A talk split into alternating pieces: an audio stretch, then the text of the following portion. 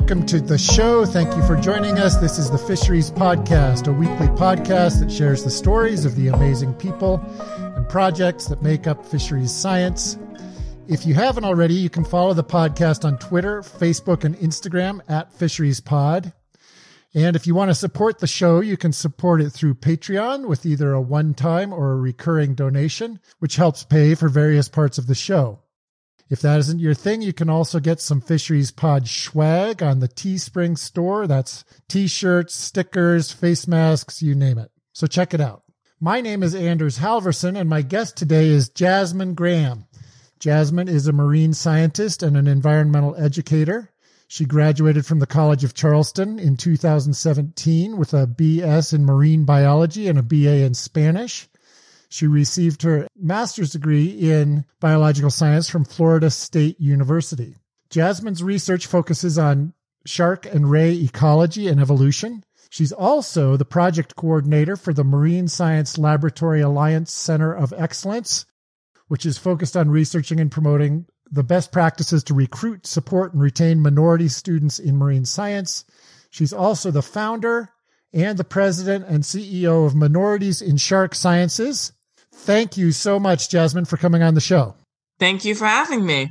So, I'd love to start out here by talking about your research and, in particular, the paper that you recently published on small tooth sawfish. Can you tell me a little bit about those fish and why we why we should care about them and what uh, your research was about. Sure. So the small tooth sawfish is a critically endangered species. So as bad off as a species can be before being listed as extinct. And um, it's a ray. A lot of people confuse them for sharks, but they are in fact rays. One way you can tell the difference between a shark and a ray is their gill slits uh, their gill slits are on the side for sharks, and they're underneath on the bottom for rays. So the small tooth sawfish is a species that we have here in the United States. We used to have two species in the United States of sawfish, the large tooth and the small tooth. Unfortunately, the large tooth has gone locally extinct. Uh, so we only have one species left. So a lot of my work is focused on making sure that we keep that one sawfish species we have left around. They're really important. Uh, they serve as apex predators when they're adults in the coastal ecosystems. They're really heavily reliant on mangrove shorelines. Uh, so, as we are losing more and more of our mangrove shorelines, that's becoming a bit of a challenge for them. Another one of their major threats is being caught accidentally in commercial fisheries, particularly in shrimp trawls. So that's hmm. what my my research is focused on is understanding where these interactions are occurring between the commercial shrimp trawlers and the sawfish and how we can lessen those and uh, learning where they're spending a lot of time so that we can put some protections in place to protect those habitats to make sure that they have really suitable environments and their threats are minimized so that we can have them around for a long, long time. Okay, so going back just for a second, you said the large tooth sawfish has gone extinct, at least in the United States. Where where did it exist, and where does it exist now?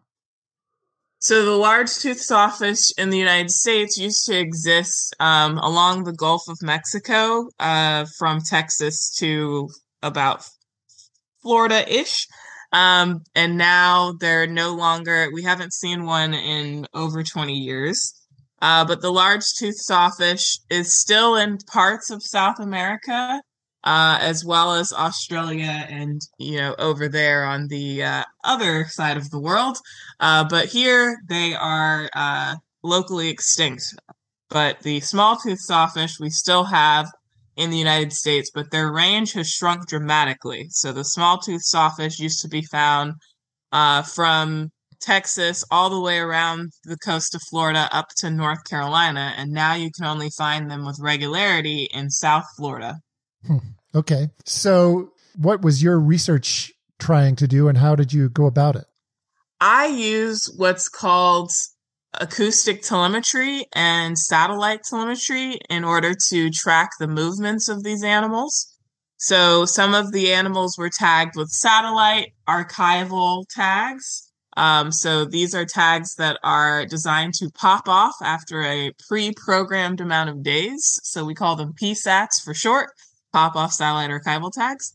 And uh, these are deployed on the dorsal fin of the sawfish, and it's constantly estimating its position. And then whenever it pops off, it delivers all of that data to the satellites. So we're able to get an estimation of all of the places where that animal was swimming around, which is great for sort of large scale understandings of how they're moving, but it is an estimate. So it's not as good at that fine scale resolution uh, because it has a pretty large margin of error associated with it. So I coupled that with what's called acoustic telemetry, uh, which actually we implant those transmitters internally. So we do a quick surgery on the underside of the animal, making a small incision, and uh, we put the transmitter in and then suture them back up. And the good thing about sharks and rays is they have incredibly fast healing abilities. So hmm. that uh, surgery will heal up in about a week to the point where you can barely even see the scar, which is pretty awesome. And how big, um, how big are the tags, the the acoustic tags? They're about the size of a marker. Oh, they're pretty big. And the reason why they're bigger is that they have batteries that last 10 years. So in order to have a battery that lasts that long, wow. they had to make it a little bigger. Wow. Yeah, I guess. Okay. Um, what about the receivers? Where where do you place those? So we work with a a series of scientists that all work together to share data, which is really awesome that enabled this project to be the most large scale sawfish movement project that has been undertaken. Um, and mm-hmm. that is because we have these arrays. So we have our receivers, uh, you know, around sort of Apalachicola Bay in in Florida, which is sort of the panhandle of Florida. We also have receivers down in Everglades National Park and the Keys, but we also are able to tap into all of these other receivers that hmm. people have. And so we work with the FACT, ACT, and iTag arrays, which are these really cool networks where people have these receivers and we all join this network. And not only are we having our data from our receivers, but we're also able to download data from other people's receivers. So the receivers are out there, and if an animal that's not yours swims by it, the receiver doesn't know that's not your animal, and it's going to detect them anyways. So if they're going to be detecting other people's animals, you may as well share that data.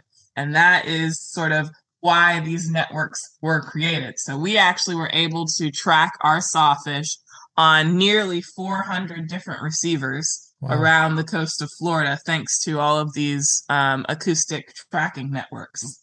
That's fascinating. So these this network of of receivers goes on the coastline, I suppose, all over not just North America but the world, probably.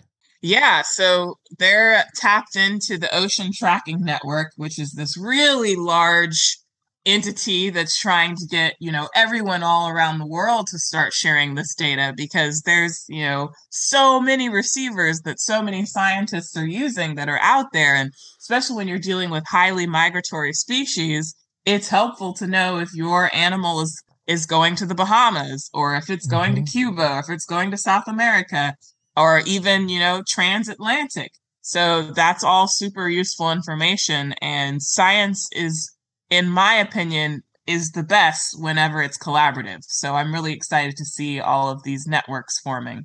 Yeah, that's really neat. Okay, so what did you find? Some really interesting things and some good news in terms of sawfish recovery.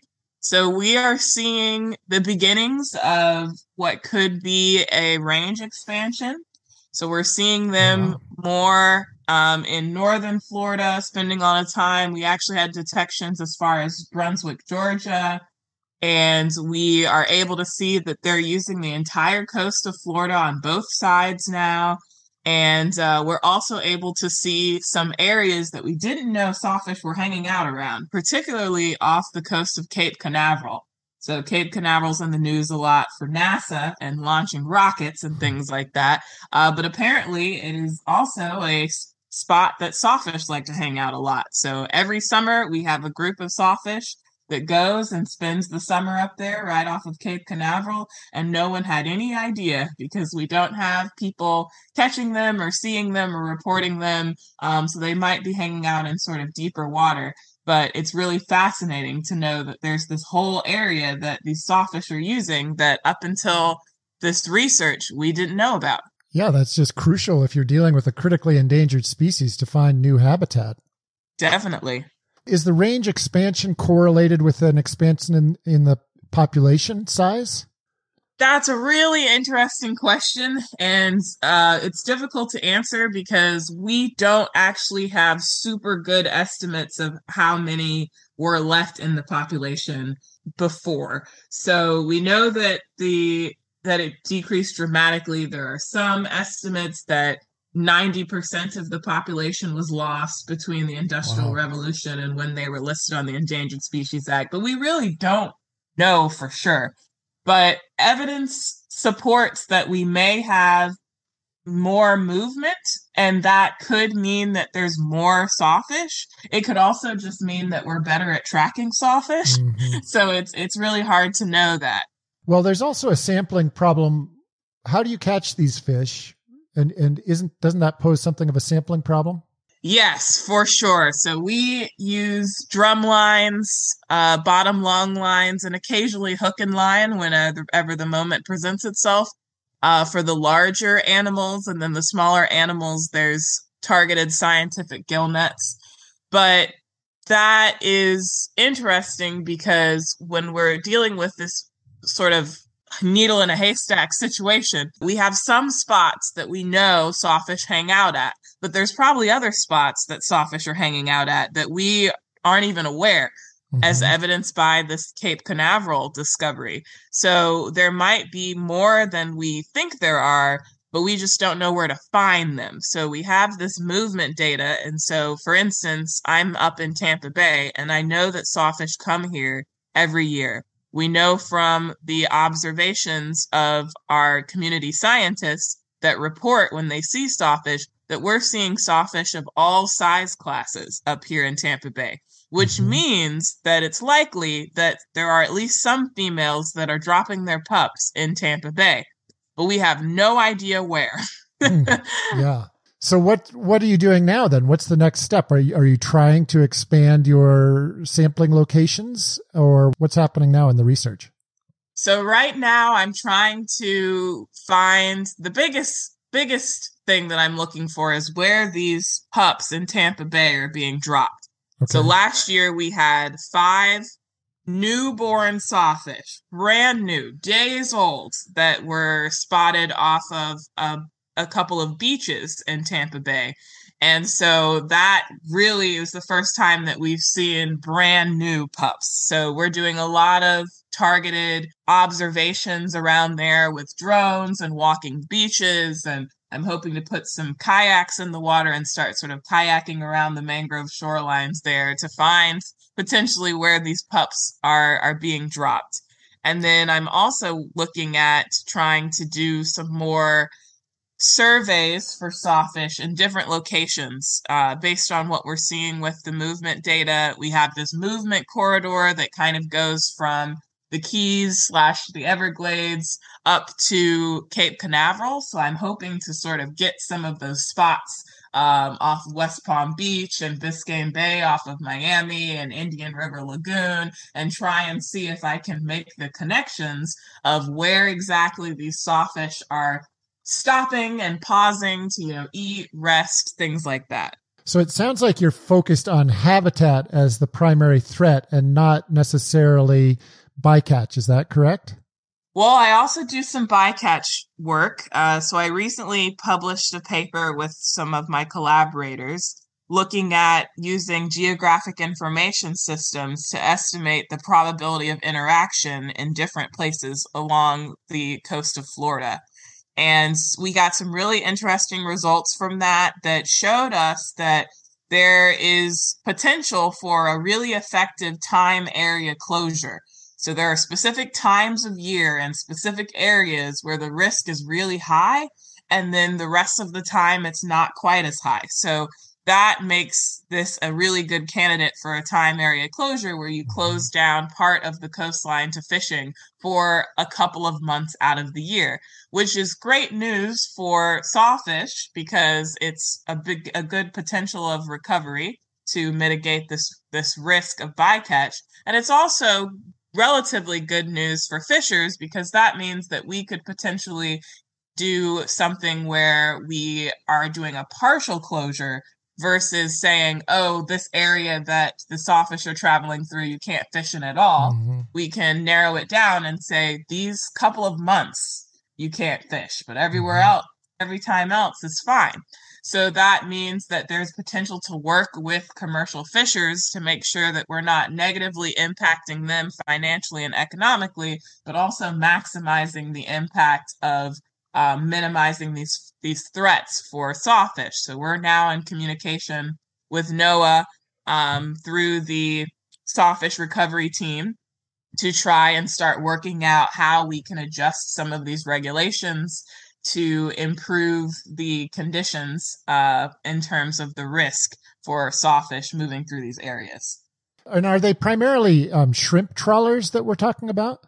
Yes, so shrimp trawling is the is the big one, um, mostly because of the nature of the gear. The sawfish are really prone to getting entangled because they have these long mm. noses, snouts um, that look like saws, hence the name sawfish. So they have a bunch of teeth, and those teeth are really easy to get all wrapped up in nets. And so that causes a lot of stress because they're being dragged. A lot of times their rostrum actually breaks off from the pressure of oh. being, you know, entangled in that net. And so that's why we're mostly focused on that because the mortality rate for sawfish is nearly 100% in a shrimp trawl. And we also have a lot of shrimp trawling happening right in the middle of their main movement corridor when they start making their annual migration. Those that migrate, um, especially those that migrate up the Gulf Coast of Florida, swim right through a major shrimping area. Mm-hmm. All right, so that brings up another, a little bit of a segue to another topic. You mentioned their rostrum and their teeth, and I think we've spent a lot of time talking about them um, as an endangered species and what their movement is, but we haven't talked about just how cool sawfish are. So, can you describe to me what they're using that rostrum for and why sawfish are so cool? Sawfish are incredibly odd looking. so mm-hmm. either one of those animals that you look at and you go millions of years of evolution and you came up with that, that's odd.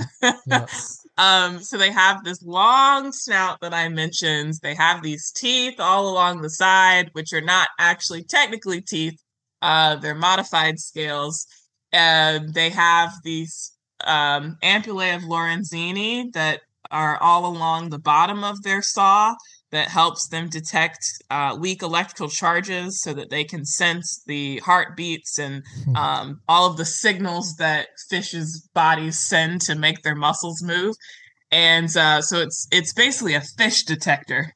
Uh, yeah, what an amazing sense to have, right? yeah, you can think of it as you know walking along the beach with a metal detector it's just kind mm-hmm. of sensing it. And then once they sense some fish they'll start swinging their saw and they can swing it incredibly fast. They're incredibly strong animals and they basically just stun and injure their prey by whacking it with a saw.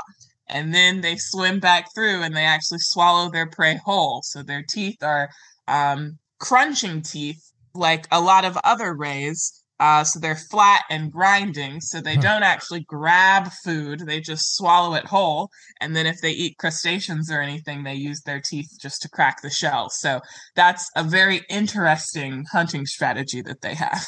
Yeah, very cool. So how big do these guys get? Small tooth sawfish can get to be 15 feet long or wow. five meters. Yeah. Wow. That's amazing. Have you ever seen, how, what's the biggest one you've ever seen? Uh, the biggest one I've ever seen was 420 centimeters. Uh, so I haven't quite seen them at their max. That's still but we pretty, did pretty impressive.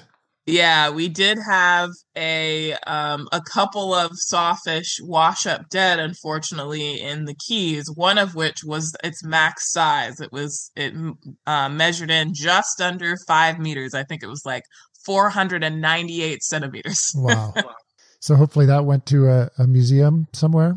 Yeah, so the Florida Fish and Wildlife Conservation Commission got the animal. They were able to do a, a necropsy on both of them uh, so that's awesome. And then uh, parts of it are have been preserved, have gone to museums, are being used as education materials, uh, which is really really cool. That is cool. Okay, so uh, before we run out of time, I think that's a great segue into the whole other hat that you wear, which is as a um, you put a lot of effort into science communication and education, and uh, specifically, you are the one of four founders and the president and CEO of Minorities in Shark Sciences. Can you tell us about that organization? Yes. So we were founded in June of 2020, right in the midst of the global pandemic and racial unrest in the United States, which was an interesting time to found, found an organization. Um, but I met the other three co founders on Twitter, which this is a story of Twitter being used for good. yeah, social media is social media is not always the good guy, but in this case it was. And um, we met each other. We started talking about our experiences as Black women in shark science and we started to figure out that we had similar stories and we were dealing with similar obstacles and struggles and things like that. And so we kind of jokingly at first said we should make a club. And mm-hmm. then that turned into a very serious thing where we actually started an organization, became a nonprofit, and uh, two years later, we now have nearly 500 members hmm. representing over 38 different countries. Uh, we've grown incredibly fast uh, in a short period of time.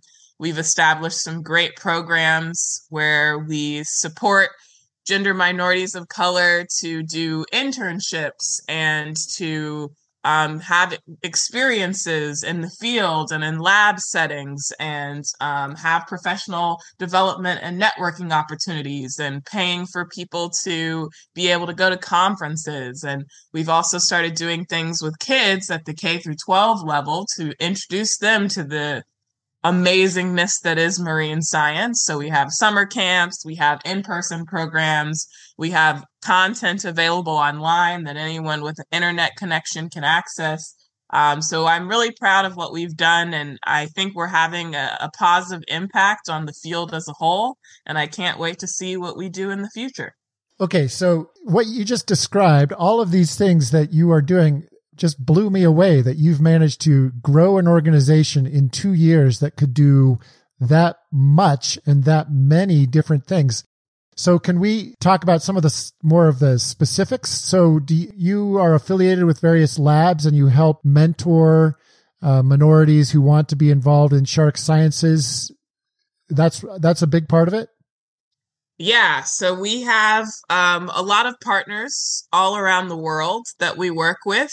Uh, something that's interesting about this is that we're grassroots. So we were started by four early career scientists who just had a dream and a vision, and a lot of people believed in that dream and vision and have, have helped um, grow this network of labs and professionals that we can then pair our members with. So that's really been awesome. Um, some of our partners include Woods Hole, um, University of California, Merced, University of Miami Field School, um, Atlantic White Shark Conservancy, Love the Oceans, Bimini Biological Field Station, Oceans Research, and the list goes on and on. I'm probably going to forget somebody. Rookery Bay. Um, so we have all of these organizations that have offered to host some of our members, to serve as mentors, uh, both formally and informally. And that's been amazing because we don't have a brick and mortar. We don't have a physical location. We don't have a lab or anything like that. Mm-hmm. So we mm-hmm. rely very heavily on other people partnering with MISS to bring these programs to their institutions. Yeah, that's really great. And so I suppose if there's anyone out there listening who has another organization who is interested in working with you, they should contact you. Yes, definitely. We're always looking for more partners.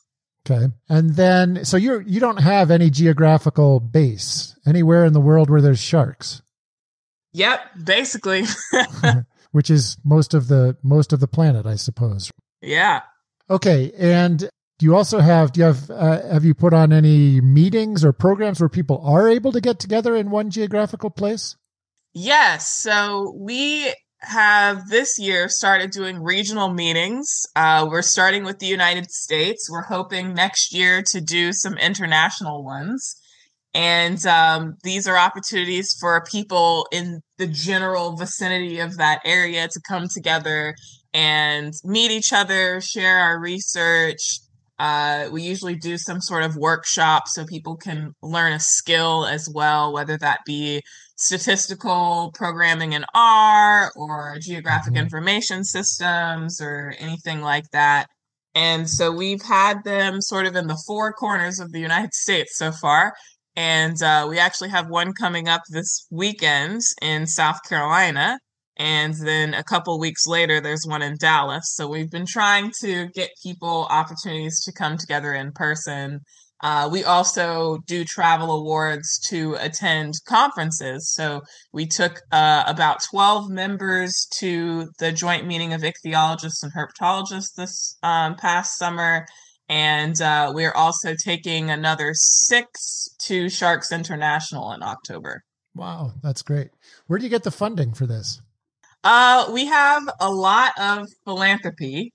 Uh, so our first year and a half, we operated operated entirely off of individual donations, and um, our average donation size was twenty dollars. Uh, so that goes to show you you don't need to give a lot. Uh, it, a little bit goes a long way, and so get, having a thousand people give twenty dollars is just as valuable as having one person give twenty thousand. So mm-hmm. uh, that is how we started out initially as having a fiscal sponsor. We didn't have our 501c3 uh, yet at that time when we first launched. And then we started soliciting donations just on social media. And in our first two weeks of launching, we raised $30,000, which was pretty wild. And uh, wow. it just kept going from there. And, and now that we're a bit more established, we're able to apply for grants and we have some sponsors and things like that.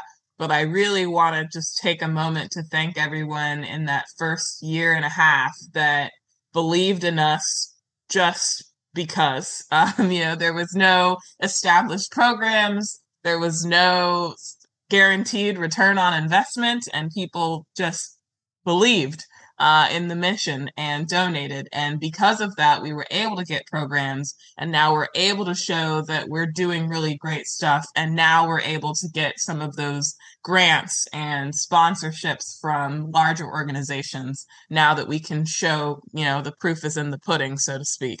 Yeah, that is really remarkable.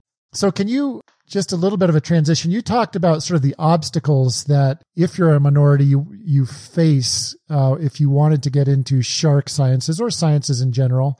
Can you talk about the particulars of anything that you faced or that other people face and, and, you know, I guess in a, almost in a more practical sense of how we can overcome these obstacles? Yeah, some of the some of the big ones have to do with how academia is set up. It's it's sort of this black box. No one inherently knows how it works.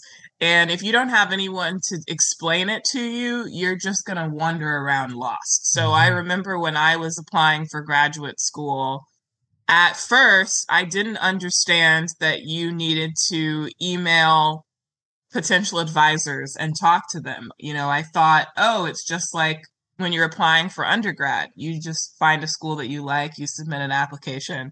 And so, yeah, I submitted an mm-hmm. application to North Carolina State and immediately got rejected. I was like, I don't understand. and then someone explained to me, you know, oh, did, who did you reach out to? Did they say that they were willing to take you in the lab? And I said, no, I didn't know I was supposed to do that. Mm-hmm. so then we had to go back to the drawing board of, okay, you have to email people and um, all of this stuff that I didn't know. I don't have anyone that works in science. Uh, my mother is a nurse, and my dad is a private investigator, and my family has a long history of being morticians. So mm-hmm. we don't know anything about science and how that works. So I needed someone to tell me that. And that is a big challenge because then that creates the situation where there are gatekeepers, where if there is no one to tell you how to do something, um, how to get to grad school, how to be in academia, then you just don't have access. The door is just closed mm-hmm. to you. You don't have that key to open it.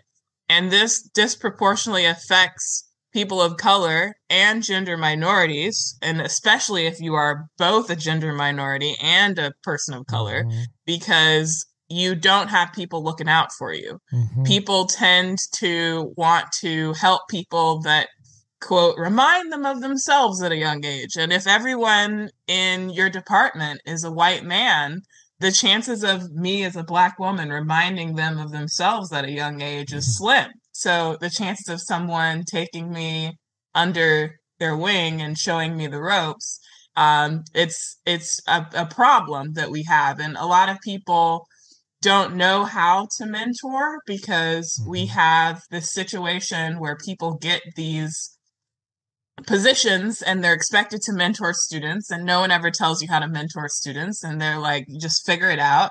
And if you're being told just figure it out your natural instinct is to mentor people that think similar to you that have that come from a similar background to you because you know how you learned. Um, and so if you don't have that training then you're going to default to what's easy and so that's why I'm a big proponent of training mentors. And that's why we offer, offer mentor training to all of our partners. Because once you tell someone and give someone the tools to be able to mentor someone that is perhaps dramatically different from them, then they feel more comfortable doing it and they're more likely to do it. Um, whereas if they don't have those tools, they're going to stay in their comfort zone.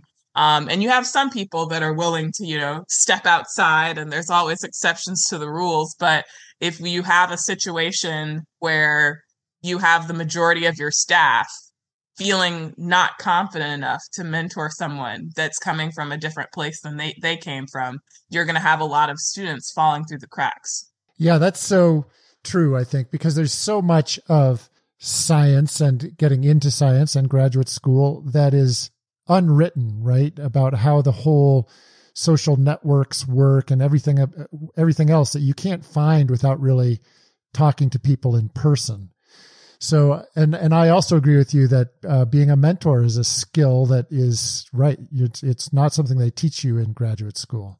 So that's really neat. So not only are you acting as mentors, but you're trying to um, help create a whole network of mentors and train people how to do that. That's that's amazing. That's great. Can we talk about for obviously it's really critical for people of color to have mentors because they wanted to get into science. So for them, it's a great thing what you've done. But can we also talk about how important it is to have for science itself to have a diversity of perspectives and backgrounds? Yes, definitely. So I think that an institution only benefits from having a diverse group of people. You have diverse perspectives, you have people looking at things from different lenses, different angles, and that's when innovation happens. This is mm-hmm. one of the mm-hmm. things that we say in MISS that diversity in scientists creates diversity in thought, which leads to innovation. If everyone has the same idea and that idea doesn't work, where are you? You're just going back to the drawing board over and over again. Mm-hmm. But if you have someone that has this different perspective that says, why don't we try this? Why don't we do this?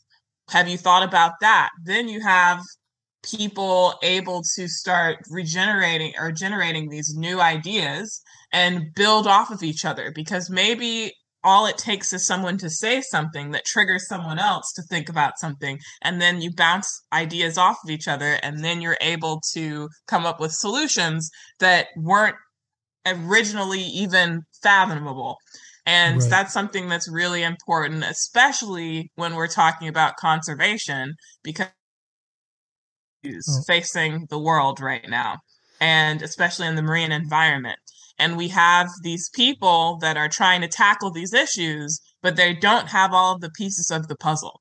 So, one thing that I'm really passionate about is inclusive marine conservation. So, I come mm-hmm. from a family of fishers. And whenever I got to college and I started getting into my marine science degree, all of the conversations were very anti fisher. And I was like, well, why? Why? yeah. We're not villains. Um, and so I started to kind of think about this a lot about how much information that the fishing community has mm-hmm. that isn't getting into academia because no one bothers to ask them. And there's a lot of situations that we've seen where the fishing community knew something was wrong before scientists knew it was wrong. Mm-hmm. And if someone would have asked them, they would have been able to tell them, yeah, I haven't seen any bass in five years. like mm-hmm. that's a little concerning. And um, you don't have this feed, this feedback happening between the people that are on the water every day experiencing these things because no one bothers to go and talk to them. And I like to use my grandmother as an example. You know, she fished in the same spot pretty much every day for I don't know, 40 years. And in scientific terms, that's a long term mm-hmm. data set. Yeah. And uh, did anyone ever ask her what she knew? No. Um, and it's this idea that science is over here and everything else is over here. And that in order to contribute to science, you've got to have these degrees, and there's a specific way that we do things, and we don't acknowledge as much as we should this traditional way of thinking and this sort of naturalist perspective of people that are making observations and you don't need to be able to read you don't need to be able to do any of these things to be able to make an observation about the world and tell somebody about it. Um, and so that's something that i'm really passionate about is bringing in these perspectives not only getting diversity in academia in the science world, but also bringing in people from outside of academia and outside of the science world, mm-hmm. because those are perspectives that we need. Because right now we're going around making conservation decisions that are ineffective because we don't bother to ask the people who are directly impacted by these things what is going to be helpful um, and what's going to be hurtful. And in some cases, we kind of shoot ourselves in the foot because we've angered them because mm-hmm. we didn't talk to them.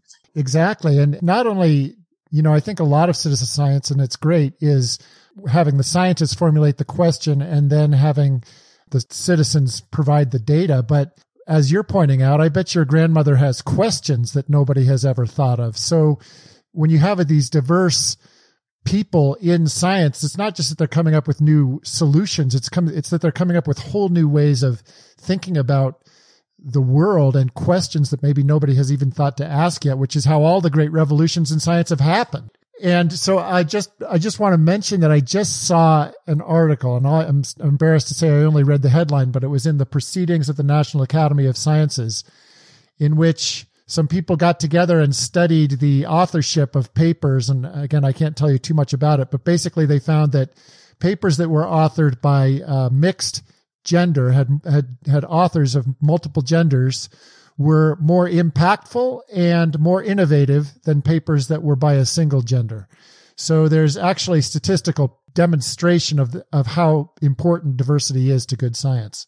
Yeah, definitely. And I'm sure that if you looked at cultural differences as well. If mm-hmm. you had mixed cultures on a paper, those are super impactful. I know some of the best papers that I've read have had authors from indigenous communities on them.